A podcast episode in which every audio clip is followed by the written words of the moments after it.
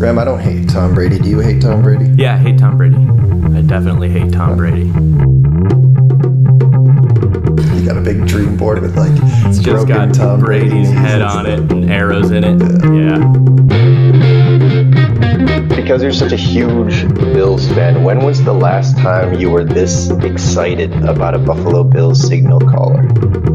I would say never. Never felt this optimistic at all. The future of the franchise is locked in.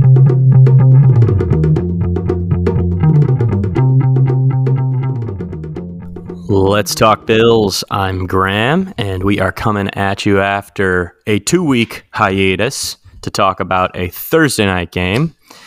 And Eric is once again joining me. How you doing, man?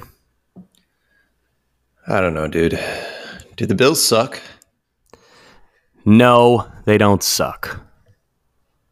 Uh, parts of them do, and at times they do. But if you if you just look at the whole, I don't think they do. Do you think they do? I don't think they do, but they have sucked. Yes, you know, that's true. Especially these last two weeks. Actually, if you had to say like when when in this era of McDermott and Josh Allen and Brandon Beane was our best chance at winning the Super Bowl, when was it? Ooh. Uh well, you're assuming then that that best window is now closed, right? Not that the window is closed, but the best window, the best part. If you just measure from, you know, the day they hired Brandon Beane until today, what Yeah, period I- in that was the best shot they had? I would say 2020.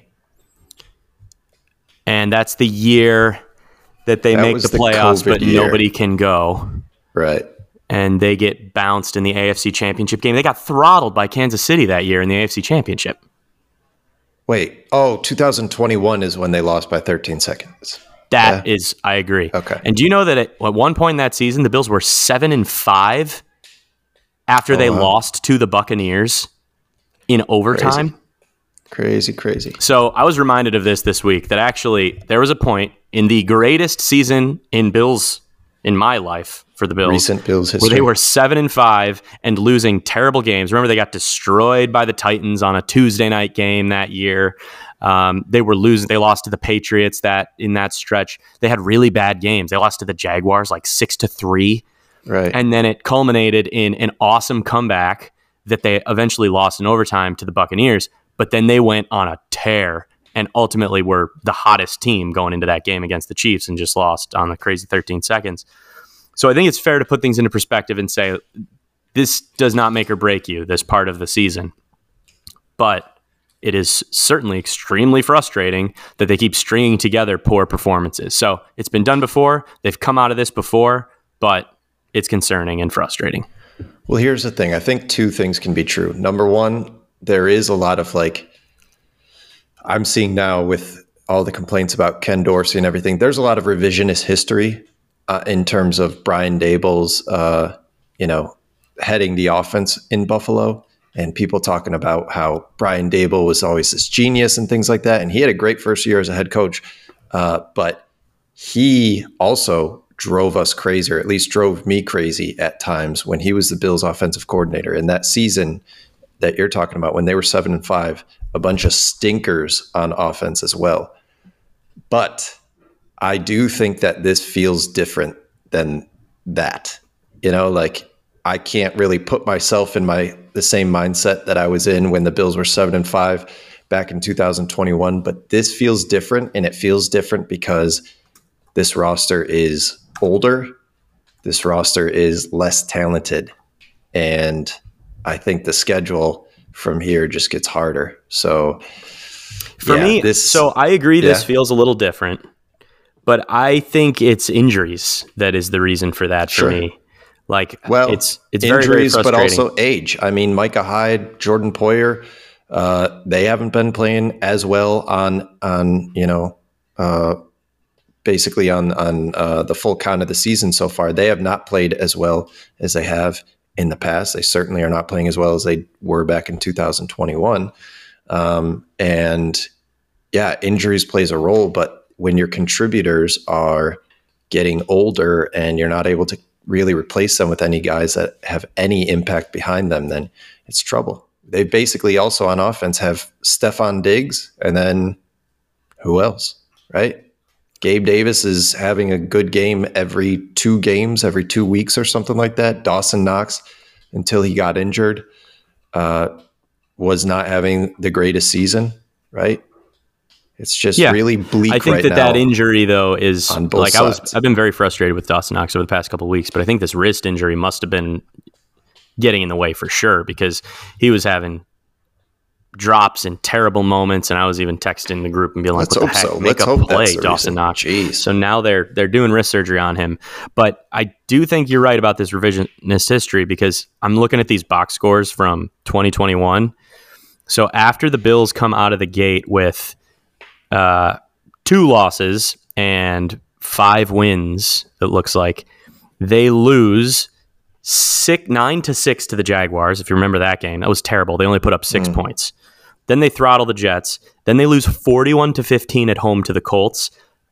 Then they lose fourteen to ten to the Patriots. I mean, fifteen points, then ten points, and that's back-to-back games of low point totals. Then a game of six points against the Jaguars, like I mentioned, and in between that, you've got a game where they put up forty-five against the Jets, a thirty-one to six win over the Saints on Thanksgiving, uh, a thirty-three point or a 27 point game against the Buccaneers. It feels very similar to me because that you've got these crazy high scores like we've had in these three games to start the year. And then you've got these losses where it's like the offense can't do anything right. They can't get the ball moving. They can't get one first down. They're just going three and out. And I feel like it, it's very similar. But like I said, it's the defense that's going to have a really hard time overcoming. Now, Ed Oliver not even playing. Last week, Ed Sure. Oliver didn't even play. So you already don't have Daquan Jones in the middle of your defensive line. You've already got Von Miller, who's not playing. I, he's off IR, but he's not playing. And then Tre White's gone, and Matt Milano's gone, and you got a rookie linebacker in there. Dorian Williams really, really struggled last week. He was bad. He looked exciting at times against the Giants, but he is inexperienced and got benched halfway through this game against the Patriots. And they're just getting gashed now. The defense just can't do what they're supposed to do. They don't have the bodies. So we're going to have a discussion today about if the Bills can do anything to help fix the problems the Bills have at the trade deadline, um, which I think is Halloween night. But for me, I'm going to just keep hammering the same point. The offense just have to, you got to score a ton of points. Josh Allen's got to figure it out. Ken Dorsey's got to be consistent. I know the last time we talked, I was saying, well, maybe Ken Dorsey's, you know, got a few in the bag that he's waiting to pull out. Well, Hmm. if he's got them, he better start pulling them out because enough hiding your tricks. You got to prove to us that you can score points. And the last two weeks have been very disappointing. Uh, so I'm losing faith in that with Ken Yeah. Dorsey. But we felt the same way about about Brian Daboll two years ago, and now we're looking back and saying, "Oh, it would be great if we had Brian Daboll." So it, the book is not yet written. This part of the season does not matter as much as we feel like it does, but it's very frustrating. Yeah. You know me, Graham.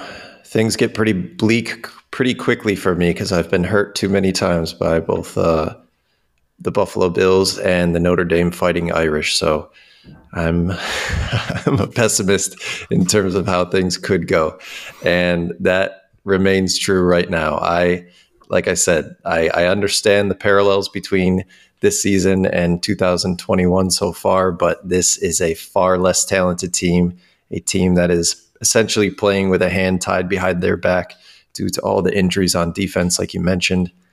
And uh, I think this is a team that certainly, you know, we'll we'll end up getting to the playoffs, but I don't have as high hopes for it as I, I did. know if I agree with you about season. less talent. I mean, if you mean due to injury, Oh, yeah? maybe. But on offense, like we're not rolling with you know John Brown anymore. Um, Cole Beasley, like I think we've got an Yeah, upgraded but receiving those core, guys were no. I, and the disagree. offensive line is better. John Brown plus Cole Beasley equals at the very least an upgrade over Gabe Davis, and then after that, it doesn't matter But because you like, you already you had Gabe Shakir- Davis. You had him anyway. So I'm comparing Cole Beasley and John Brown to true. Deontay Well, yeah, Hardy. Gabe who- Davis. Gabe Davis. I think by season's end, we thought he was going to be a superstar wide receiver uh, at that season, right? 2021. That was his five touchdown postseason game or something like that. Once Have you get to the seen- postseason, but at Sure. this point, Have we seen anything close like that well, from Gabe we Davis? know that's We've not been Gabe waiting. Davis. right? We've We been thought- waiting for two years for him to break out and stuff and, like and that. he will not. He will not. Yeah. Is not going to happen. That's not who he is. That was a great game. That will never happen again, probably. But I think that in terms of talent you've got on the offense, I think Josh Allen is a. He, I think he's a better quarterback now than he was then. Now at this point in the season, in the 2021 year, I agree. Definitely, he's a better quarterback now than he was then. By the end of that season, Josh was killing it.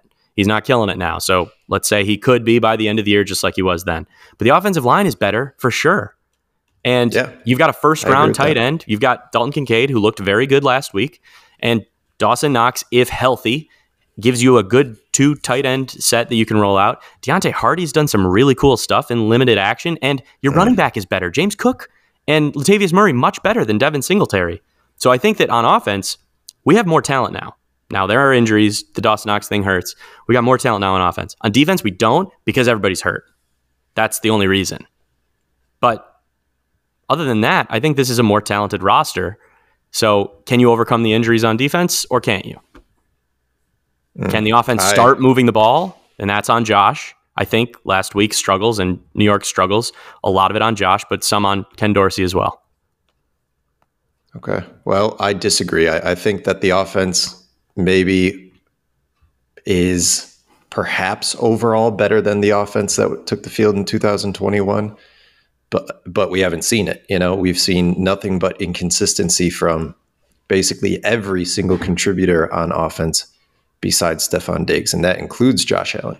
Um, and then, yeah, again, defense performed much better, I think, at this point in 2021 and was dealing with a lot less uh, injuries. So I Um, say that. I mean, and- so they and- also had given up, you know, 41 points to the Colts, 33 points to the Buccaneers, 21 points to the Patriots, 34 Yeah. points to the Titans.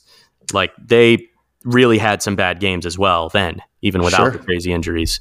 So to me, it feels really similar. The injuries are bad this year, but it feels very similar in that if the offense can start hitting their stride and the defense can hold themselves together, and it's not going to look great. They're not going to be the best defense in the league, but if they can hold it together in some key moments, then we'll be fine. But with the injuries, this team is not going to be the dominant force that it was at any point during the 2021 season, I don't think. It's just Josh. For me, Josh has been a problem in the first half of these last two games. He's been inaccurate. He's been making bad decisions, and he may be dealing with an injury too. Um, and that has to get itself worked out because if that is a lingering problem, then you're going to be dealing with this all season. So I'm interested to see how this goes tonight. Um, to me, both of these two games, the Giants game and the Patriots game, which we can kind of lump together, are a brutal first half. Like watching, it's like watching a soccer game, honestly. Nothing's happening. No points are being scored. Your team is just dead in the water. It's boring. And then in the second half, when everything's on the line and the game's about to be handed to the other team, Josh and Dorsey in the offense string together some awesome drives. And you're like, where has this been? Just do this the whole time. Why are we playing around with little ticky tacky stuff and trying to wait for things to develop at the wrong moments? You got to be doing this all the time. Go to Diggs all the time. And Diggs hasn't been perfect either, but he's made some great plays. So uh, if they got to play the second half version of Josh Allen in the offense every game for the whole game instead of just waiting until the last possible second to turn on the juice. right. Good plan. I mean, okay. That's that would be my strategy. Is play yeah. better the whole time, not just at sometimes. Good. Good strategy. A winning formula, I'm sure. I don't know, man. Like I said, I, I, don't even want to talk about these losses because it's just making me fall deeper and deeper into my pessimist pit right now. But it, Josh is a problem, as you said, and and you know, like this is the reason why it's so. it's like sitting on the edge of your seat watching him play because you know that all of those wild runs and things like that are eventually going to cost him. And I think they did cost him against the who was it? Did he hurt Jaguars? it in the Giants? Yeah, it was the Jaguars game, wasn't it? Yeah, I think it's the Jaguars game, and he's been carrying a bit of a shoulder injury yeah. for a Right. couple weeks. And he But, made like, great he- throws last week, but there were throws that he made that were off too. Open Sure, guys, sure. he threw high, plays that are but often that's the made. thing. Like if he can't do that, then he's just not the same player, Yep. right? So it's Agreed. kind of like I don't know. Damned if you do, damned if you don't. I also It's just really tough. wonder if it is an injury or if it's just poor scheme or a bad system. I was listening to Joe Marino, who does Locked On Bills, and he was saying when he reviewed the All 22, a lot of the problem was Josh identifying the defense at the line of scrimmage and trying to audible or move guys around to address whatever the defensive scheme looked like to him and doing it poorly, routinely. Mm. Like the defense was disguised very, very well by Bill Belichick frequently Oh, big surprise. to the point where Josh was making the wrong reads and setting himself up for failure because there were guys coming through unblocked and and it wasn't necessarily on the offensive line. So there's a lot to this that obviously is, is over my pay grade, things I wouldn't notice. But guys who sit and watch the all 22 are noticing things that like it's not necessarily Spencer Brown and even he wasn't the problem. It's the interior of the offensive line was really bad against the Patriots, but it's not necessarily all on them because Josh has the responsibility of moving parts before the the snap to prevent things like that from happening. By the way, James Cook, horrible, horrible pass blocker.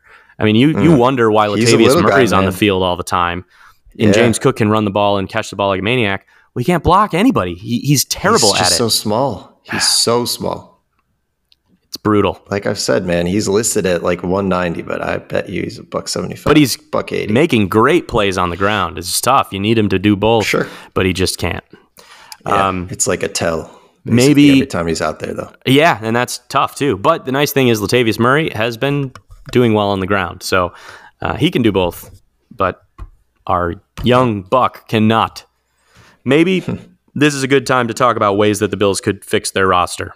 Wait, real quick, because you mentioned that you know a lot of the problems from the last two weeks, and especially against the Patriots, uh, maybe fall on Josh's shoulders and perhaps lack of preparation. I don't know. There have been a lot of questions. Not to say I'm I'm in this camp, but there have been a lot of questions about Josh's mindset uh, this season, and people talking about how he looks kind of disconnected from it all, especially after throwing interceptions or something bad happens on offense. And uh, how much do you think he's being affected, Graham, by his recent relationship with Hailee Steinfeld? I'm the wrong guy to ask because I just don't know anything about that or her. Like, maybe this is going to sound stupid to people who listen, but she is not by any means a household name to me. Like, that doesn't mean anything. I guess she's a singer or, right? Singer actress, man. She's a dual threat. She was in uh, the remake of True Grit. But anyway, Fooled me. Sarah, So I don't- Sarah C, uh, a loyal reader of all Bill's content on The Athletic, posted Josh's performance is obviously being affected by the evil she devil Hailee Steinfeld. Her Hollywood hotness is hypnotizing him. His dopamine levels are too high, and his frontal lobe is in hibernation. The succubus is draining him of his essential life force. Brittany Williams at least had him going to Bible study. Huh. This is who? It's a good point from Sarah C. Sarah. Sarah Can we get her on? brings up That she can be our, our resident uh, medical expert. brings or- up some good questions, man. Yeah, I think it's fair to ask. I still have questions about why that Bengals game was so bad. I blame the previous girl. I don't remember her name, but she Wi- Brittany Williams. broke up with him the night before the Bengals game. Yeah, man. So, uh, or he broke up. I don't, don't know. know. I don't know. We we are not uh, as up to date on the the rumors, the social. You don't come to this podcast for social media Sure. gossip usually, but I suppose today is the day for that. Um, but if there's cold hard science to back this Yeah, up, she's just- saying it's his frontal lobe I think enlarged. we need to start including. that sounds like a problem. We need to start including relationships on the uh, transaction uh, sheet each and every week, just in case, you know, so we can watch out for Josh Allen to drop Hailee Steinfeld and really pick up his game. Well, let's talk about some trade possibilities, and uh, maybe we can package Hailee Steinfeld with a late round draft pick to get some help on defense. How about that? Oh, so okay, so you actually thought about terms for each of these guys that the Bills could go out there and snag to help out. Huh? I didn't, but Oh, I, okay. I think if if she's as uh, desirable as people say she is, Her Hollywood then maybe hypnotizing our star quarterback. Josh can- so, yeah, if Josh can give her up, and maybe someone on the Bears wants to date Hailee Steinfeld, then we can get a guy back for a little cheaper. okay. I think I know where you might be going with that. Yes. So each of No, us. you don't, because I No. my list of guys is a list of guys nobody's heard of. Oh, okay. Uh, my, my trade candidates are people we could afford. The Bills don't have money, you see, and so it's very tough to trade for people. so what I did is I went to teams that stink and I found guys on their defense because I really only care about fixing that right now with trades. Ooh, and I found okay. guys who are performing all right and are cheap and that their team that team would be fine with getting rid of because they're probably just going to rebuild and they want parts anyway. So sure. these guys are people I have not heard of for the most part. Um, you may have heard of them. I know you go deeper into these rosters than I do, but my Bears guy is probably not a guy you're going to pick. Mm, okay, it's not Tremaine Edmunds. yeah, yeah. Just hope to God it isn't. Spoiler alert: they can't afford it. Nope. All right. So you went defense. I actually went more so towards the offense, I would say. So. Now that's interesting because your your theory is often that the defense needs to play better. Right. And I often come at you with forget the stupid defense, let's just have the offense score more points. But now you're fixing the Bills dilemma in that way, the way that I might argue you should and I'm doing right. the opposite. So have we just walked to opposite sides of the table here? I, I don't know. I guess so. I, I it's really quite baffling. But my thing here is that it's not been the defense that's been at fault in recent weeks, I would say. I think it falls more on the offense, and there's something broken there, and that thing that is broken needs to be fixed. So, okay, I agree with you and there. also, the defense is completely cursed. So everybody who becomes a major contributor on defense is bound to get injured. And I think that's there's nothing you can do about that. Um, so my I agree with you that the problem is the offense. I think we agree there. That's the main issue. Defense, whatever, they're cursed. Do what you can with it. Hopefully, stop some teams from scoring a couple points. But I just think that the way to fix the offense is to let Ken Dorsey and Josh Allen figure it out. And mm. I think they will. I'm hoping they will because they have all of the pieces and they've done it in the past. So they should figure it out. And then I'm hoping we can maybe stop a couple of people from scoring a touchdown or two throughout the next rest 10 games or whatever by adding a few pieces to the defense. So different okay. approaches for the same problem that we rarely agree on, but in this case, it seems like we do. Sure. Let's go with your Bears one. I'm curious. Uh, you ever heard of Jack Sanborn? Oh, linebacker. He is a linebacker. Yeah. yeah. Um, he's an undrafted second year player out of Wisconsin. And I actually think I remember talking about this guy. Maybe we picked him or something during our our mock draft. Yeah, he uh, does uh, sound familiar. I remember this guy, uh, but he's crazy cheap because he's an undrafted rookie and he's only in his second year. So he costs less than a million dollars, and he's only 23 years old.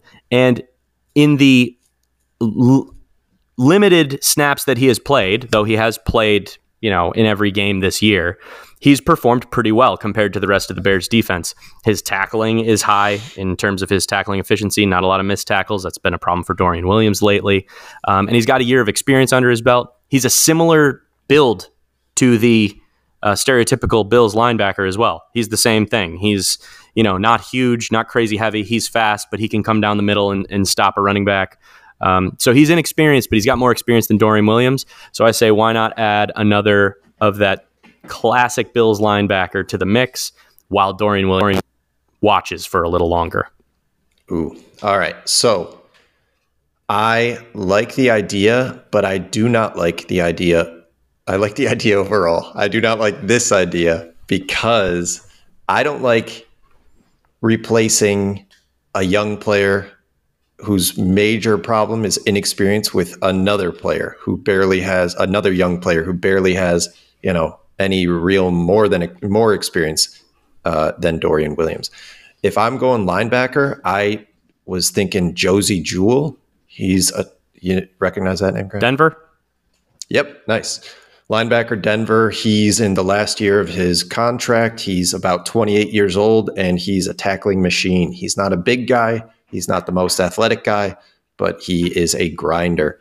And I think if you bring in a guy like that, to perhaps show Dorian Williams and maybe even Terrel Bernard uh, how things can go without Matt Milano in the room, maybe, then that would be a really great thing for the Bills. And so I think you could get him. You know, the Denver Broncos are bound to be having a fire sale at some point. And because he's an older veteran, 28 years old on the last year of his deal, I think that you could get him for peanuts. So I don't think the compensation would be much more than it would take to pry Jack Sanborn from the Bears. My only thing is if you're going to get a guy who's a run stuffer, just to have AJ Klein or Tyrel Dodson play all the time. Their their trouble is coverage. You've already got a body type that's different from these other guys, and the Bills don't want to use them.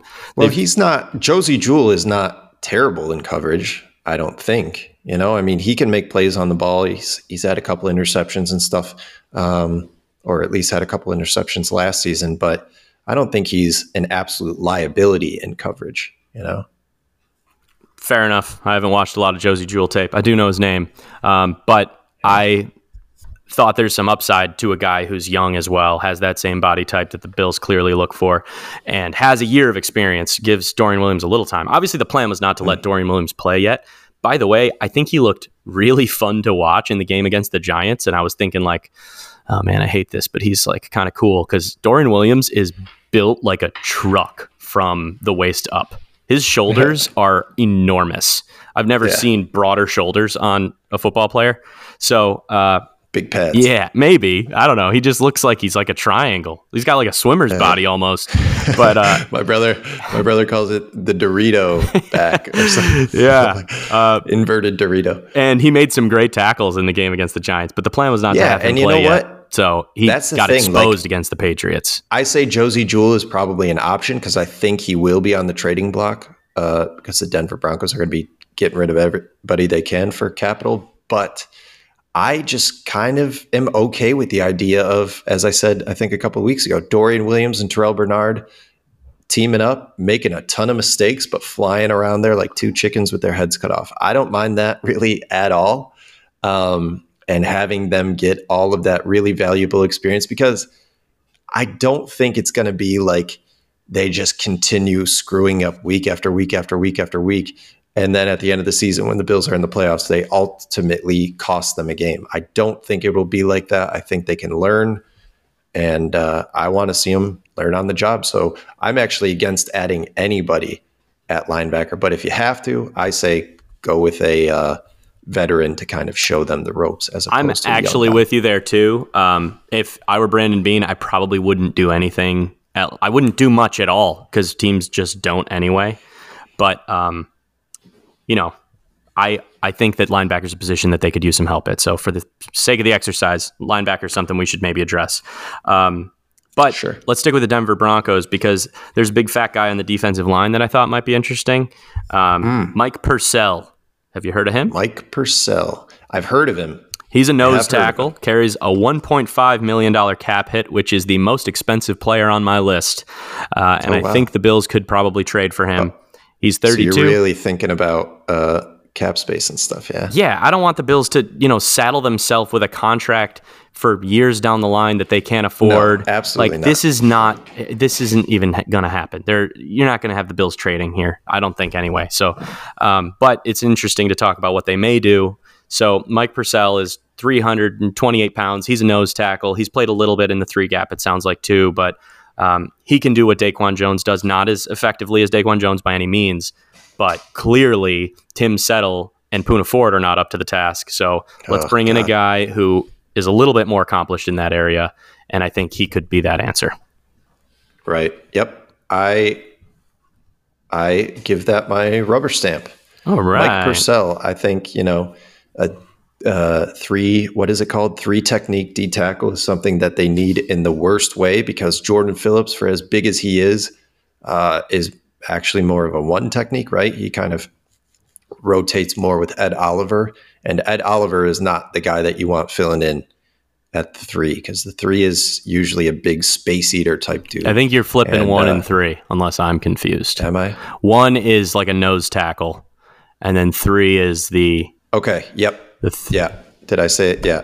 Then either way, you want we Mike need Purcell. a fat guy, not an athletic yeah, guy. A big space That's eater. right. Right. And well, that's the thing too is I don't understand how Jordan Phillips at 32 years of age, I think he's 32, and being almost the exact same size as Mike Purcell is not an effective space eater.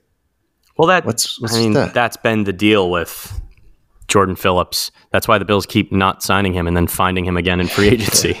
he's he's so. never as good as he should be. I can't uh, quit you. But he can be there for you if you really are in a pinch. And the Bills are constantly really in a pinch at that position. So he can do a little sure. bit of this and a little bit of that, but he's not really that great at either one. Uh, so you're not you're not really costing yourself much if he's not in the game. But if he's in the game, he's you know he's fine most of the time. So I'd like to upgrade that spot a little bit. Um, uh, another nose tackle that I thought might be interesting is a guy from Arizona called named Kevin Strong. You ever heard of Kevin Strong? Ooh, no, I haven't actually. He's 27 years old, so a little younger, and he would only cost us a million dollars. He is 295 and 6'4, so he's not quite as big as our buddy Mike Purcell. The thing about Kevin Strong, though, is he's actually been playing really well on the Arizona defense compared to the rest hmm. of that team. So um, he's a guy that you could add, wouldn't cost you much. He is an undrafted free agent from 2019 um, who you know is on a one year deal that the, the Bills could just plug a hole with this year if they wanted to. Sure. Nice. All right. Kevin Strong, welcome to the team. You know, when you said that you had a guy from the Bears, I thought you were going to pick the trendy name and go with Jaylon Johnson. I did not. Yeah. No. Jaylon Johnson, cornerback. Um, he, I think, I think he's in the last year of his rookie deal, which is why he's such an attractive name right now in the market. And he's been playing really well this season, even though he struggled in earlier parts of his career. But uh, he's more of a cover guy, so I don't think that would be the Bills' bag, you know? Yeah, and uh, the cornerback position is not. I mean, you lost Tre White. That's a huge blow. But I didn't really focus there with my uh, draft targets because I think they can get by with what they have, and they have talented players at Besides that position. Besides the fact Kaiir Elam stinks. Yeah, but you don't need him to uh, like. You still have Christian Benford who's playing fine, and Dane Jackson and sure. Taron Johnson. Like most teams don't have three guys to fall back on that they're right, confident right. in. Well, so fine. Let's just hope Christian Benford doesn't get injured again, and Dane Jackson stays healthy, and Taron Johnson just keeps killing it. You know, yeah. but Although Taron Johnson played pretty poorly last week, but that doesn't sure. often happen. So, oh yeah, and and uh, against the Giants on the last play, huh? that was a great play. Well, yeah, it was a great play. Bad play by the refs, I guess. Yes, uh, but uh, the pass interference that put the Giants on the one yard line, that was a stupid sure, call. Sure, so sure. Uh, take you know the good and the bad. That that was a crazy call to give them that opportunity, and then they missed the actual pass interference play. So right. fair. Yeah. So I would not say Jaylon Johnson. I'm going to go with offense, though. And as you may guess, my biggest need for the Bills is somebody besides Stefon Diggs who is consistently getting open, consistently catching the ball, and maybe a guy that can do this underneath. And you know where I'm going with this, Graham? Oh, better not be anyone expensive. He's a little expensive, but his team is such a mess right now. I think the Bills could convince them to take on a large portion of his salary. It's Hunter Renfrow, baby. Ah, I love to it. the pod. Yeah, yeah, I like Hunter Renfrow. The Raiders are an absolute, yeah, mess and Hunter Renfrow is not being used at all in this offense. Nobody is except Jakobi Meyers. Sure, it's weird. They have yeah, Davante right. Adams and Hunter Renfrow. I read something. I can't remember where it was. I wish I could give him credit, but I I uh, read something where they're talking about Jakobi Meyers being a very like he must be the teacher pet, teacher's pet of all teachers' pets because following Josh McDaniels uh, from New England and becoming his star receiver, even though they've got Davante Adams. It's wild. But yeah, Hunter Renfrow is a guy who's had a lot of success in his career in spite of all of his physical limitations. Uh, and he's simply not being used in this offense. And it's baffling. He doesn't even have uh, more than 12 targets. He's got less than 100 yards receiving on the season. And this is after, you know, his first three years where he established himself as one of the most reliable slot guys in the entire league. So I think that's exactly what the Bills need a guy who can get open and ha- is sure handed. And it's Hunter Renfrow. Baby. Now, Hunter Renfrow is going to cost you $13 million this year, and the Bills sure. only have $5 million in cap space. So uh, Hailee sure. Steinfeld's not going to cut it. You're going to need to move. Right. But, and this is something that I actually do not know. I meant to look into this, I did not. If the team decides if the original team decides to take on some of the um, yeah salary and stuff like that, does that mean that they also take on part of the cap hit, or does the cap hit get transferred no matter? I don't think what? you can do anything about the cap hit, but if there's guaranteed money in the form of like signing bonuses or something, then maybe. Sure, sure. I know bonuses are all always covered, but I think it. I'm not mis- if I'm not mistaken, if they agree to pay part of the base salary too, that has an effect on the cap hit. I'm But that would sure. Not be right because then you could have teams collude with each other to help a team tank and move one team's cap space in effect to be way higher than everybody else's, right? Because if we want Um, to tank, then I could just be like, all right, we're going to like retain all our players' salaries, but we're going to give them to you. And then you can have a cap hit that's double But whatever. I mean, it happens the opposite way too, right? Like, remember when the Browns took on Brock Osweiler's uh, salary? but didn't, but still both teams are staying within the cap space though with that. They just are a team Yeah, that hadn't yeah, hit yeah. the cap floor yet. So let's take on these crazy contracts because we can afford to. And this other team that needs to get under the cap ceiling can do that and we can work together. But I'm saying like Right. if if the Arizona Cardinals right now wanted to collude with the Chiefs, the Arizona Cardinals could send the Chiefs all their good players, but pay for those deals, and then the Chiefs could have a you know a roster that's being paid twice what everybody else. I, that doesn't seem fair to me. But I do have a yeah, I'm. I have a guy that I have a similar uh, plan for in terms of salary Okay. retention.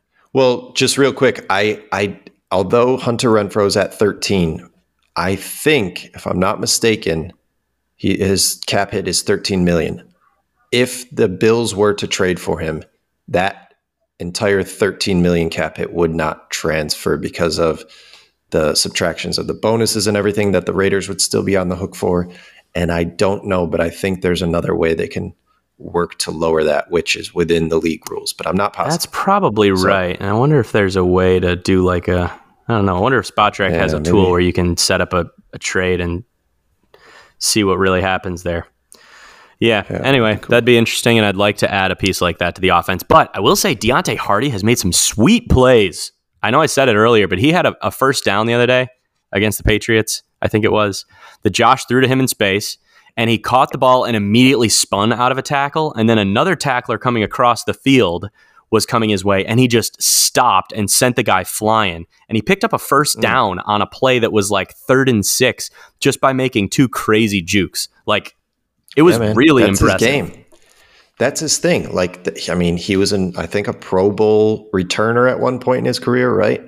And if you get that guy the ball in space, he's going to do something awesome with it. But that's the problem. Either the Bills have not been able to scheme him open, or Josh is not throwing it to him, or he just doesn't know what the hell he's doing on offense. But it has not worked for Deonte Harty up to this point in the season, outside of a cool, a few cool plays. So give me a guy who's open on every single down. That's Hunter Yeah. Renfrow. Who's the other guy you were thinking of? Uh, I got a linebacker named Azeez Al-Shaair. Uh, okay. You don't like this guy? No, I don't like linebackers, Oh. man. Like I said, Well, let let Thing with this guy Dorian is Williams and Terrel Bernard. he's a starting linebacker for the Tennessee Titans. Ton of experience. He knows what he's doing. He's 26 years old. He only costs a million dollars because a lot of his salary is um, signing bonuses, and his base salary is only a million dollars. But altogether, his cap hit ends up being like almost three million. So you could get Tennessee Mm-hmm. to keep that stuff maybe and throw in a higher round draft pick. You're only paying him a million dollars, and he can be a starting linebacker for the rest of the year. Right. Okay. Not bad. The Titans are certainly, it seems, sellers right now because they just parted ways with Kevin Byard, their uh, longtime playmaker at the safety position. They traded him to the Eagles, Yep. right? For like mid round picks and a player, which is quite interesting. Seems like they're ready to uh, part ways with some contributors, and maybe your boy Azeez Al-Shaair is one of them. I'm going to sound real smart if he shows up on the Bills roster. Yeah, right. But I would. I actually thought you were going to say DeAndre Hopkins when you were listing a receiver who is always No. open. I was like, that would be nuts. too old, too expensive, and uh, yeah, man, he's. I don't think. I mean, I'm sure he could play the slot, but I'm looking for a guy who's uh, either going to be able to play the slot or who's young. And my next guy fits, yeah, the young aspect of that. Ter- uh, Terrace Marshall. Terrace Marshall is languishing in a putrid Carolina Panthers offense, and he was a second round pick. Wait, is this is this Terrace round. Marshall, the former LSU receiver? Isn't it Terrace Marshall? it was I'm pretty Terrence. sure it's Terrace Marshall. Terrace, as in like nope. a patio. Like terrace. Yep. There is not an N to be found in his oh first oh my name. Gosh. So unless I've been a, saying this dummy's yeah. name wrong for two years. I know who you're talking about, though. oh, I remember wow. him when he was coming out of the draft. Right? He's LSU. Sure, yeah. Am I right about that? LSU. He was a yep, stud yep. in college. He was the you're right. He was the third guy behind Ja'Marr Chase and uh, Justin Jefferson, and then kind of took over the show on his own. As I said, high second round draft pick by the former regime of the Carolina Panthers, and has done nothing. He there were high high hopes for him heading into this season, but so far he's got 114 yards on 16 catches. Uh, hasn't even been targeted 30 times. And I think this is a guy who could benefit greatly from a change of scenery. And he's only 23 years old. I believe his contract is controlled for another two years, well, a year after this one. And his cap hit right now, 1.5 million. Boom. I like that one. You put your stamp of approval on my Mike Purcell. I give you old Patio Marshall. Bring him to the Bills. Come on over. I like that. Patio Marshall. Nice. Yeah. Uh, I don't know how he would do in the slot. I think, if I'm not mistaken, he was the LSU Tigers slot guy when they had Ja'Marr Chase and uh, Justin Jefferson. I'm not positive about that, but uh, he's got familiarity with Joe Brady, who was on the Bills coaching staff. Uh, he was the offensive coordinator, Joe Brady, for the LSU Tigers in their championship season. And I think it would just be good for everybody, you know. And I don't know that he would necessarily command uh, a lot of draft capital in return. I think the I believe the Panthers are ready to move on from him. Yeah, I'm with you there. I like it. Um, I have right. one more guy who's a potential trade candidate. Go for it. And this is the only guy on my list who is a cornerback because I felt like it is a position that you never know. You could mm. get um, a trade for that. Uh, this one may be unattainable though, because I think the Washington Commanders are going to have a bit of a fire sale here. Uh, it sounds like okay. their whole defensive line is maybe on the trade block, but the guy I want to target is Benjamin St-Juste. Um, he's a hmm. starting corner, having a great season, and he only costs $1.1 million right now. He's 26 years old, uh, former third round pick from two years ago, and just playing great. So, this is a guy that you could plug in and not have to worry about Kaiir Elam. You could just have him play for you. It might cost you a lot because he is a starting corner who's young, has a lot of value, and he'd be on your team for a little while. This is probably not like a just plug him for one year kind of deal. But this right, is right. my corner option if you're going to do it. All right. Benjamin St-Juste. Yeah. Yep. Okay. Um, sure. I'd be okay with that. And he comes from the Ron Rivera defense, which you imagine has to be quite similar to what Sean McDermott runs. Maybe the uh, you know ramp up to getting game ready in a Bills uniform wouldn't be the worst thing. Yeah, I'll go with that. Um, All right, that's it. That exhausts my list. So what else do you have? Yeah, no, I mean I had um, those two receivers were mainly my thing. And then I got Josey Jewell if we wanted to go linebacker. Right. Uh, I like Jeremy Chinn. Jeremy Chinn is dealing with an injury oh, right now. Yeah. He's another Carolina Panther who corner. Uh, Jeremy. He was a high draft pick. He was a second round pick. Yep. He's like a linebacker, defensive back hybrid sort of dude, playmaker on defense. He's only 25 years old, but he's currently suffering from a quad injury. That's the only problem. So ah, he's perfect for the Bills. know, right? Fits right in. uh, I mean, if you can get him though on the cheap, this yeah, is a guy that he won't could, miss a step. Well, miss as many steps as the rest of the Bills do. Well, but. hey, let let our linebacker duo run around like chickens with their heads cut off for for a few weeks, and then Jeremy Chinn gets back in action. He's uh he's a baller, man. But is that it for your trade candidates? I was thinking of some dudes too that I don't want under any circumstances. Ah. One of which is Jerry Jeudy, who's Ooh, been yeah, mentioned yeah, in trade talks for like the last three years. I feel Ugh. like, yeah, and he just seems like the worst. I don't know if you saw his spat with Steve Smith recently. Yeah, well, I didn't see it, but I saw Uh, my great. my social media awareness goes as far as Bleacher Report. So if Bleacher Report Okay. will talk about it, then I will I will get a bit of the news, and I did see that. Um, but I just think he's constantly he he is the exact you know what you describe when you think of a guy who's got potential and just cannot realize it and every single year everybody says this is going to be his year he's going to break out he's finally going to be good and he never ever ever ever does and i don't blame the broncos i think he just isn't good enough so i don't No. want him Yeah, I don't want him either. I also do not want, um, and this I've heard from several places. I want him for this season. I don't want him in general. That is Derrick Henry. oh Yeah, i don't want Derrick henry I I'm torn because I think Derrick Henry could help the Bills out this year. But um, I don't know if they would be on the hook for him next year. He's got a big contract. Yeah, He's we can't owed a have lot Derrick of money, Henry. and he's yeah, he's going to be a year older. But he was a guy that we were talking about even this offseason. Maybe you know the Bills trading for. he's going to cost you $16 million so you thought hunter Right. renfrow was a problem Yeah, that's a lot of hailee steinfelds that is a lot. what is she a measurement of wealth now? i don't know i don't really know who the woman is to be honest yeah, I don't. I think you're having trouble grasping the concept. is she not a of, uh, currency Hailee Okay. Steinfeld. Uh, another guy that I heard trotted out there that I don't know how I feel about. Well, I do know how I feel about him. It's Parris Campbell, and he is always, always injured.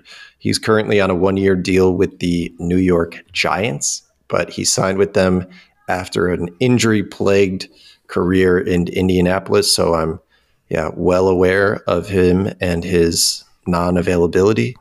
Uh, so I would not want the Bills to trade for him, even though I have heard his name trotted out, trotted out as a as a potential get for some teams. All right. Well, we've we've decided and agreed on a couple guys then that make some sense for us. We got Yeah. cornerback Benjamin St-Juste. You Do seem you to like to that call? idea. Uh, do you want to call Brandon, or should I? Uh, why don't you? I think you're more the GM type. I'm Right. In the past. You know, I Yeah, you did say some pretty hurtful things about him when we sort of took on the roles of these guys. Yeah, he doesn't talk to me anymore. But Benjamin St-Juste, I think, is a good option. And Terrace Marshall, and then Mike Purcell, so we can fix this team. And all it's going to cost us is about three million dollars, and the Bills can fit that right under their their uh, their salary cap space the way we are. We don't even have to move anybody off this team. Yeah. Perfect. Okay. So wait Super a second. Bowl Wait a second. attained. Last question. If one of the, the if one of these three players and their teams demand a player for player trade, who do you trade? Uh, Who's your hmm. go-to? Like, okay, you guys can have this guy Well, that's with really the assumption tough. that like, they'll take it. Yeah, okay. Um, I would like you to take. Uh, forget the guy's name. Who's this stupid guy who keeps playing in games and stinks? Kendal Vickers. Oh wow! I wanna give up Kendal Vickers. Strays. he's been dressed for the last two games and he's just an ineffective defensive lineman. So he's my answer. But a serious answer, like you could probably package. I would be okay with you shipping out Kaiir Elam if he's Ooh, worth something okay, to a team. I was waiting for. That's I was wondering if you would. Yeah, Wow. no, that's fine by me. Like I I don't think you can definitively say he won't be a good NFL player yet, but he still is a guy who was a first round draft pick who might have some value as far as other teams might be concerned. So Hmm. maybe him. Um, but positions where you've got an excess, you don't have a lot of that right now. No, I was thinking maybe defensive end, but I like all the guys they have. You I could maybe give up one of Tim Settle or Poona Ford if you're bringing in a new guy like that. nobody would take those two. Yeah, it's not great. Yeah. Hmm. Well, I don't know, man. Let's Damar Hamlin? one of these three maybe guys. teams maybe some teams want Damar Hamlin. Yeah, for the story, Yeah. maybe I'd they trade Damar Taylor Hamlin. Rapp. Probably wouldn't be a popular decision. so far. Yeah, I think you need him though, because you got two geriatric safeties that you never know what's going to happen. You need depth. Yep, yep. And none, neither of us want to see Cam Lewis out there at safety again. Never that. Don't say that name around uh, around me or this podcast. All right, should we talk a little bit about the Buccaneers game here before we end this thing? Sure, let's do it. Want to go position by position? Yeah. Okay. Do we know yet? I don't know if Baker Mayfield's going to be playing. I think he's still listed as questionable, right? Let's see. Baker Mayfield leg questionable. Yep. So who's to say? I sure hope it's Baker because he's kind of fun to watch. I like Baker. Yeah, he's a sympathetic character.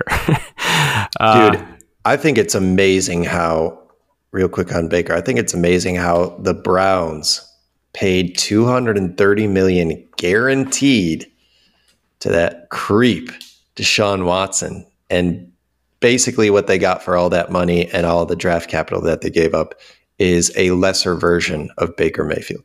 Because that's unquestionably what he has been. If you look at all the advanced metrics and things like that, Deshaun Watson has been not good. And Baker Mayfield is about average, like he's always been. There are times when yeah. he looks better than average, there are times when he looks worse, but yeah, the Browns just ugh, tripping over themselves, shooting themselves in the foot over and over and over again.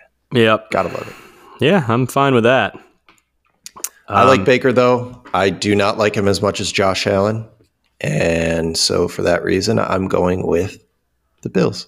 If uh, Baker Mayfield doesn't play, who plays? Is it Kyle Trask? I think it's Kyle Trask. Yeah. I don't even know that they have a third quarterback on the roster right now. Yeah. And he has not played at all this year. So um, he hasn't played at all ever. I feel like Kyle Trask was drafted to be a statue type quarterback prospect behind uh, uh, Tom Brady. And yeah, he's done nothing. So we don't know anything about him. They also have a man named John Wolford in their quarterback room. So Oh, I know John Wolford. John Wolford played for the Rams. I believe he started a playoff game for the Rams.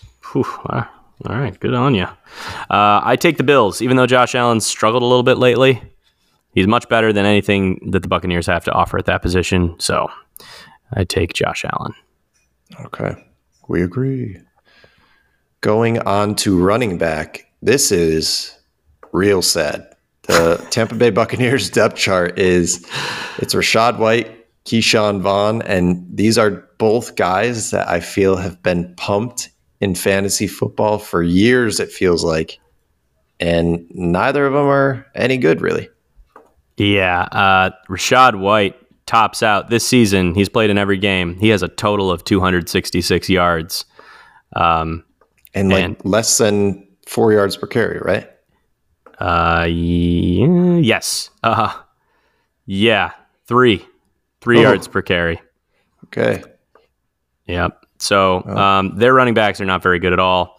Our running backs are like a mixed bag because they all do different things really cool. Uh, James Cook is great at running the ball, and, and he made a sweet play last week where he caught the ball and then beat the defender to the edge to get a first down. He does some awesome stuff, but he can't block worth crap so Latavius yeah. is good at that. And um, between those two, I would take the Bills' backfield compared to what Tampa has to offer. All right. Fair. So we agree. Wide receiver. Um, I believe that Chris Godwin is dealing with an injury right now. I don't know exactly what his deal is, but I I'm thinking he's questionable, mm. right?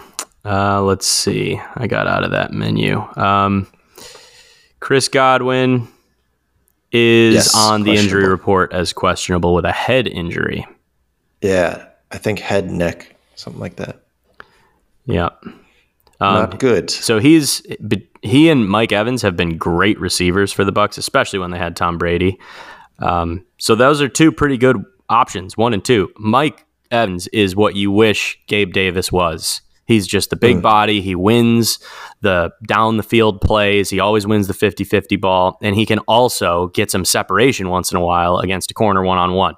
So uh, he's awesome, better than Gabe Davis. Neither of them is as good as Stefon Diggs, though. Stefon Diggs is a cheat code. So I think I take what the Bills have because Chris Godwin, um, speedy guy, starting to get up there in age, Mike Evans, same deal, starting to get up there in age, big body guy. But then behind him, behind those two guys, it's Trey Palmer, Deven Thompkins, Russell Gage. I don't think that what they have Russell to Gage offer. on IR. Oh, is he on? All right. So then it's uh, Yeah, yeah, he's out. Cephas Johnson the third. Uh, so I take the Bills because I, like I've mentioned a couple times, I like what we've seen out of some of the depth receivers from, and Baby Legs has looked kind of good lately too. Shakir has made a couple plays. They're getting him involved a little bit more often. So if Josh can be more consistent, I think the receiving game can be very, very good. So give me the Bills. Okay, fair enough. I, I, I know it's not Baby Leg's fault, but for some reason I blame him against the. Uh, I believe it was against the Jaguars when they were going for two, and Josh threw him a pass that was behind him that got.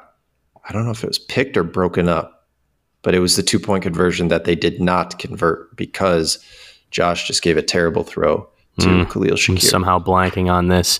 But Shakir did have an awesome touchdown against the Raiders that he went over the middle. And yeah, sure. uh, it was a great play by Josh, actually. But um, so, you know, he's doing his thing. But uh, Deonte Harty and Baby Legs, a good backup receiver option in my mind. Okay, well, we disagree, but overall, I do not. Um, yeah, I do not choose the Tampa Bay Buccaneers. The Bills have the better receiver corps, especially if Chris Godwin is out. And it pains me to say that because I have been obviously very critical of the Bills wide receiver room this season outside of Stefon Diggs. But actually, Gabe Davis has a pretty similar stat line to Mike Evans if you look at both of them. They're averaging about the same in terms of yards per catch. They have the same exact amount of touchdowns. Mike Evans has caught a few more balls and therefore has more yards, but pretty similar. Yeah, interesting. Yeah. All right. So we both give it to the Bills in the wide receiver position. Tight end. Tight end's another woofer from me at the uh, for the Tampa Bay Bucks because they got two guys I've literally never heard of before. One, Cade Otton, sounds like a country singer, and Payne Durham also sounds like a country singer actually. Yep. Uh, it looks like Cade Otton gets the bulk of the workload here, but you know he's still has only he's got 18 catches on the year for under 150 yards. Um, then you compare that to the Bills, Dalton Kincaid almost 200 yards, and we say the Bills don't even use him. So that's that's a guy that we wish the Bills used more. Uh, Oh yeah, I do like how they used him last week. Just seemed too little too late. and I think that you'll get a lot more of him now that Dawson Knox is going to be gone for a while. And I even like Quintin Morris. He had a sweet touchdown against the Giants. So um, I like the Bills. They got a good tight out, end group. though. Quintin Morris is out, isn't he? Uh, he's questionable to play, but I think he'll play. Oh, okay. He missed the last game, but I think he'll play in this game. If not, well, uh, who do we even have? Who's who's our fourth right? res- uh, tight end? Anybody know? Fourth Brandon? tight end, no idea. Uh, Joel Wilson. so you might get a little bit of him, and you know Reggie Gilliam can do that kind of stuff too. So who knows? All right, we both give it to the Bills though at tight end, Yep. regardless. So far, a Offensive sweep. line. Oh, I'm not qualified to. Matt Feiler is out for the Tampa Bay Buccaneers, but the Tampa Bay Bucks have been like quietly pumping draft capital into their offensive line. They have two second round picks. They have a third round pick, and then they have a top 15 pick in Tristan Wirfs. Tristan Wirfs, of course, one of the, I would think, premier left tackles in the league. He started on the right side, but he switched over to the left after they let go of Donovan Smith, think it was. And he's been, by all accounts, as rock solid on the left side as he has as he was on the right. And I have heard of Cody Mauch, their uh, uh, guard, but I don't know if it's because he's got a wild headshot where he's like missing both of his front teeth. And maybe I've Huh. seen him because of that before. But I do know Robert Hainsey. Robert Hainsey played at Notre Dame. He is their center and um, maybe good, not great. Don't know for sure. But I like how the Bills have been playing overall uh, f- from an offensive line perspective. I don't think all the uh, pressure and, and mistakes that Josh has been made making is entirely due to them. I think Josh has been bailing out of the pocket recently and stuff like that a little too early and making them look bad. But I give it to the Bills on the offensive line. Yeah, uh, Tristan Wirfs is a good tackle. Other than that, it's a mixed bag. And the Bills' offensive line has been pretty good this year, but the interior did struggle mightily last week against Christian Barmore and yeah, that's true. Patriots uh, defensive line. O'Cyrus Torrence has leveled off a little bit after what we both, I think, thought was a strong start from him. And that's to be expected. Um, He's a rookie. He's yeah. going to have some highs and some lows. But um, I'll take the Bills here too because I, in general, have liked what I've seen from the offensive line. Fair enough. All right, take us to the defense, Graham. All right, on the defensive line, Ooh, we're stuck here. Um, I hope Ed Oliver's back because if Ed Oliver's not back, then I don't know how many defensive lines I would pick the Bills over. Um, but the Buccaneers have a similar problem. They have an interior defensive lineman who they rely heavily on, who's not going to play in this game or questionable, Vita Vea. Yeah. Um, so without him, that hurts their defensive line a little bit. Uh, I still like Greg Rousseau. I like what we have on the edge. I think in this game, Von Miller, this is a wild prediction, but I think he's going to play a lot because Ooh. when the player came off of the injured reserve, it basically said you have to activate him within the first three weeks. Otherwise, they would have left him on injured reserve. And they took him off injured reserve, and he didn't really play at all in the Giants game or the Jags game, and he didn't really play at all in last week's game. So this is the last week where him playing would be a reason why you took him off injured reserve when you did. Otherwise, he should have okay. just been still on injured reserve this whole time. So if Von Miller's ready to go and they really did time this thing correctly, then the Bills' defensive line is better.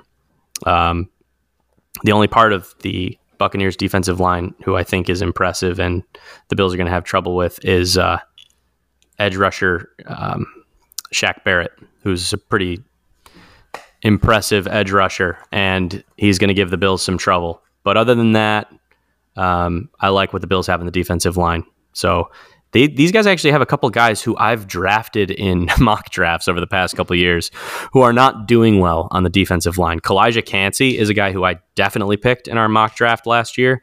And mm. uh, Joe Tryon, I think you picked in our mock draft two years ago both struggling okay. mightily and playing on the Buccaneers defensive line. Well, Calijah Kancey was dealing with an injury. I know that earlier in the season. I don't know what Joe's deal is. Uh, he's got three sacks on the season, but maybe he's just one of those guys who kind of gets lucky and has the quarterback run into him. Who knows? Has he been that bad, Joe Tryon? Yeah, he's been a, a, liability, and I think it seems mostly like as a rush defender, he's leaving oh, gaps oh, sure. all over the place. Okay. Like, yeah. Um, but yeah, he's got a couple sacks, still grading as a bottom half edge rusher in the NFL. Mm, interesting. Yeah, it all, you know, hinges on Vita Vea's ability because he is a unicorn in this league. He's a huge guy who both eats up space and gets to the quarterback. And if he's not healthy, then this Tampa Bay Bucks defensive line, you know, becomes below average to say the least. So I give it to the Bills here, even though I have a lot of concerns about the availability of Ed Oliver and whoever they have to uh, fill in for DaQuan Jones this week. So so far a Bills sweep. Is it line? Yeah, oh, we haven't picked yeah, the, so. Bucks for a single thing yet. Uh-huh. Uh, linebacker, I guess I'm going to give it to the Buccaneers here. This is where the sweep ends. Uh, Lavonte David and Devin White are a well-known pair of linebackers. Um, Devin White had a really good season a couple years ago and was like, you know, everybody was saying how great he was and how he was going to get White a huge stinks. contract. But he stinks. He's yeah, bad. he's not good. Uh, but Lavonte David is a very good linebacker who's oh, been yeah. in the league for a long time. So he's 33. He's been doing it forever.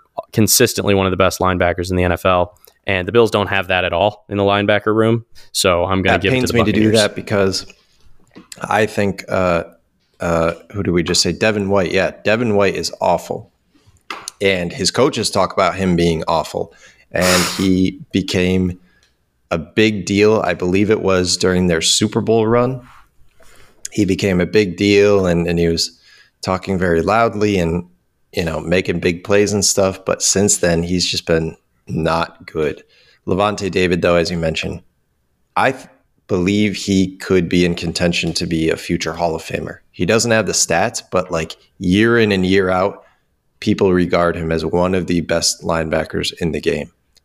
And uh, it has become a little bit of the Hall of Very Good. So I could see him Yeah. making a case for the Hall of Fame uh, a few years from now.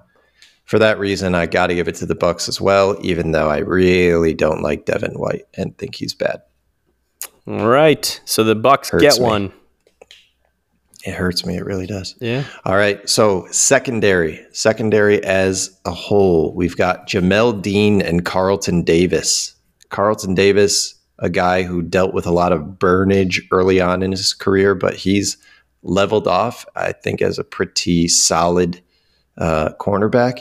And Jamel Dean as well. You know, they're not awful, awful. Neither of these guys, and they're big too. They're like six one, six two, over two hundred pounds. They look like I don't know, big free safeties or something out there when they're playing.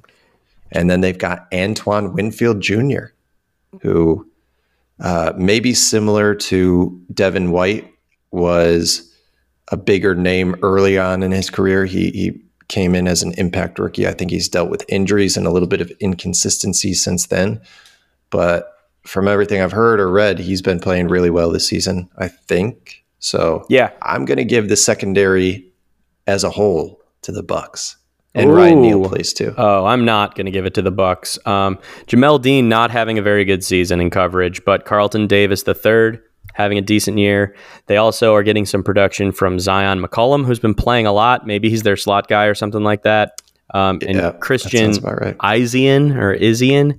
Uh, none of these guys, I don't think, with maybe the exception of Carlton Davis, is having as good a season as either Taron Johnson or uh, Christian Benford. So I like. Christian Benford's been injured, dude. Um, are you sure he didn't play last week? No, he he played. He's I think played. He pl- definitely played last week. He might have even played against the Giants, but I mean, it's a very small sample size.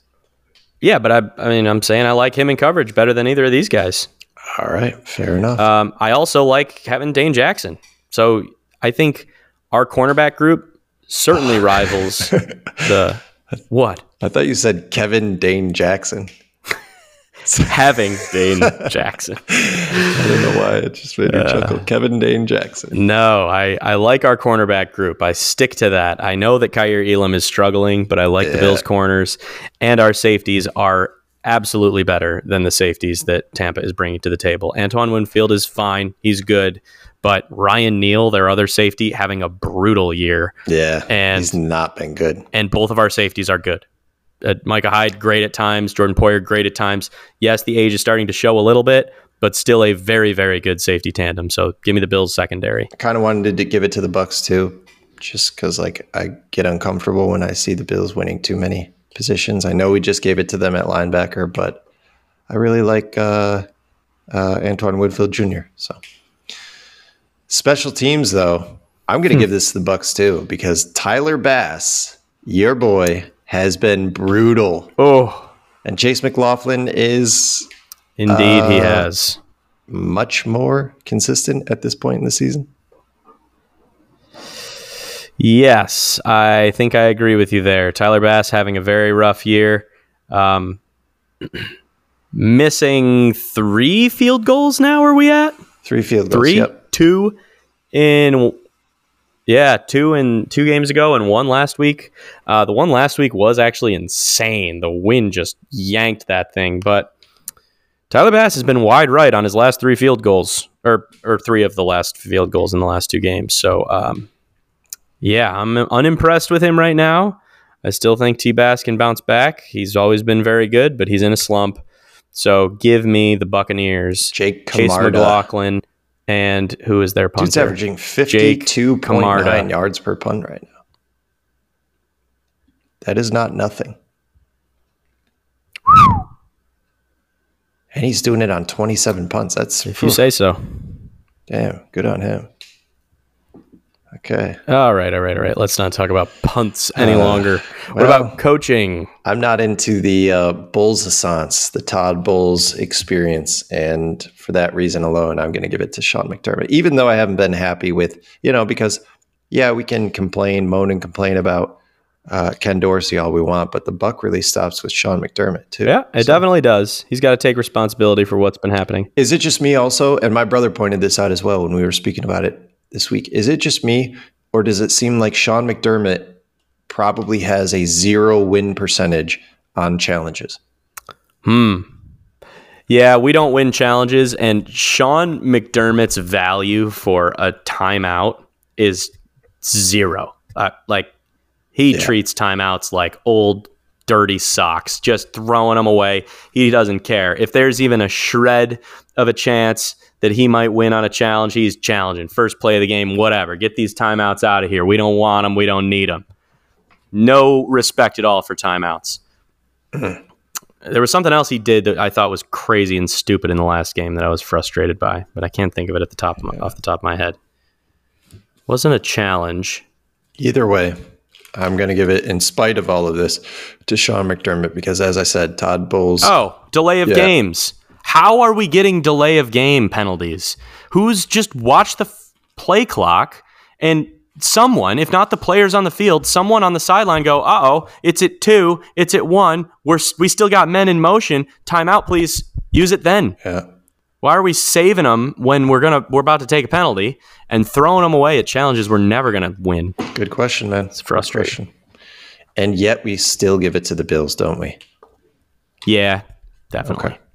What is your game score prediction? Oh, I'm just gonna keep predicting that the Bills finally get right. So, Until 31, 31 to 20 to 17. I also have this as a get right game, and I have it at 38 21. The Bills are going to go wild on offense this week. Oh, that's right. Um, another thing we have to point out is that the Survivor Pick'em is done. Oh, yeah. I came out ahead. I was gonna, I was gonna say something, but if you want to pat yourself on the back, Yeah, I do. Thank you. I'll just take the bull by the horns here. I got my first win in three years of doing this. This is my first time that I've come out ahead in this game, and uh, I'm going to take a victory lap and just keep picking them and see how long I can go here. So last week I took Seattle, I think. Right? Is that who I texted you? Because the system Yep, won't let yep. me keep taking them. Um, so give me Baltimore this week, and we'll see if I can keep this thing rolling. congratulations. I know how it feels. It feels really good. Like you really accomplished something. So, yeah, Yeah. I'm glad that you could get to experience that for once. Yeah, I'm proud of myself. Yeah, you should be.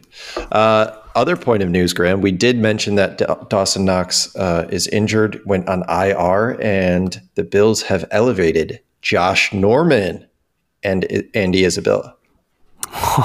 So really? some, I thought he was just going to sit on the practice yeah, spot. we Wow. could see some right. interesting stuff uh, this weekend or tonight, actually. I just picture him getting ragdolled by Derrick Henry when I think God. of Josh Norman. yeah, I know. Me too. Yeah. All right. So that's it, everybody. Thank you very much for your patience uh, and for, yes, coming back to us after our two week hiatus. And go Bills. Go Bills. Música